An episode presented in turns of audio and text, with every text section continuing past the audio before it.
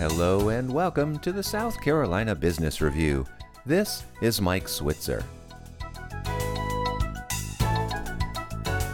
It's early in the year still, but as was the case last year, economic forecasts continue to be upended. The latest example just recently when a national jobs report came in stronger than expected and dampened prospects for interest rate cuts. Today, we'll check in with one of our resident economists to get his take.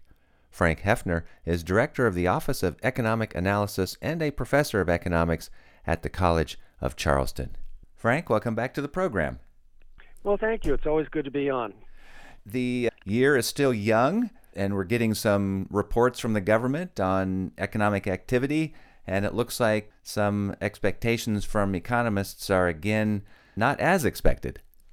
You mean we got it wrong? how could that, how how in the world could that happen?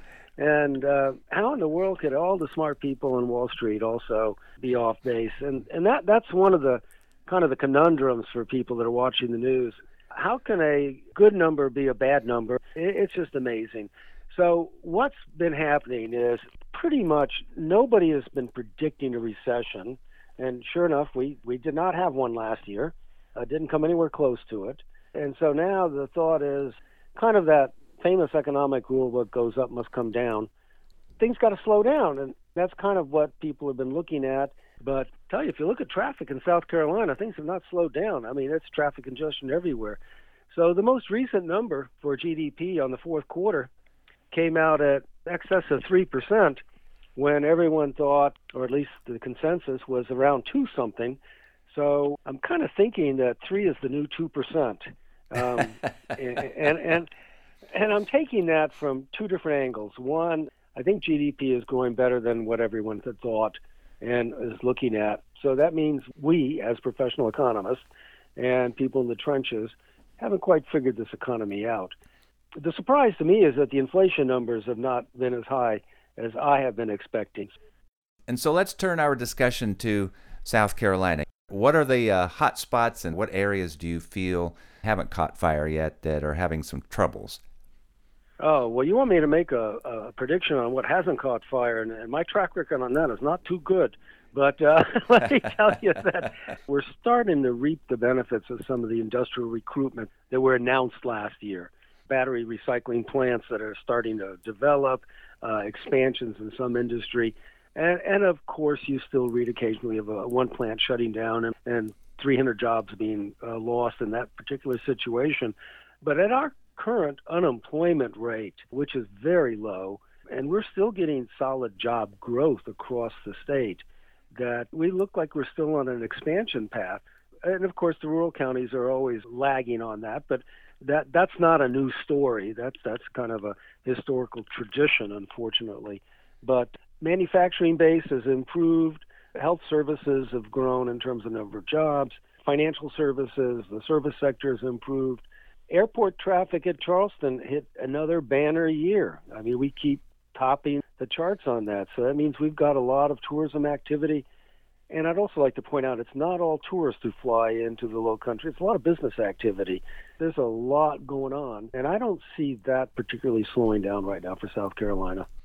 And do you attribute uh, maybe some of this to the infrastructure legislation that was passed during the current administration is adding a lot of fuel to economic development in not only our state but a lot of states?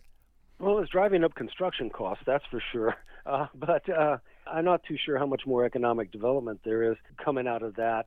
Yes, a lot of people have looked at post COVID and then the amount of infrastructure spending, uh, this, the misnamed Inflation Reduction Act, uh, which had nothing to do with inflation. It really was actually highly inflationary, given how much money that was pumped into the economy at the time.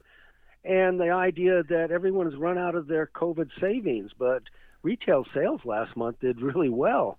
So, uh, I mean, you know, uh, everyone's getting mixed signals on this. So, I think there is still some um, leftover steam there in terms of spending that hasn't taken place. And there may be a slowdown, but right now I don't see that. Well, Frank, as always, great insight. We appreciate your time today. We look forward to talking again. Thank you. Enjoyed it. Frank Hefner is director of the Office of Economic Analysis and a professor of economics at the College of Charleston. Remember, you can hear this show again at our webpage, southcarolinapublicradio.org, and you can hear it again wherever you find podcasts. With the South Carolina Business Review, this is Mike Switzer.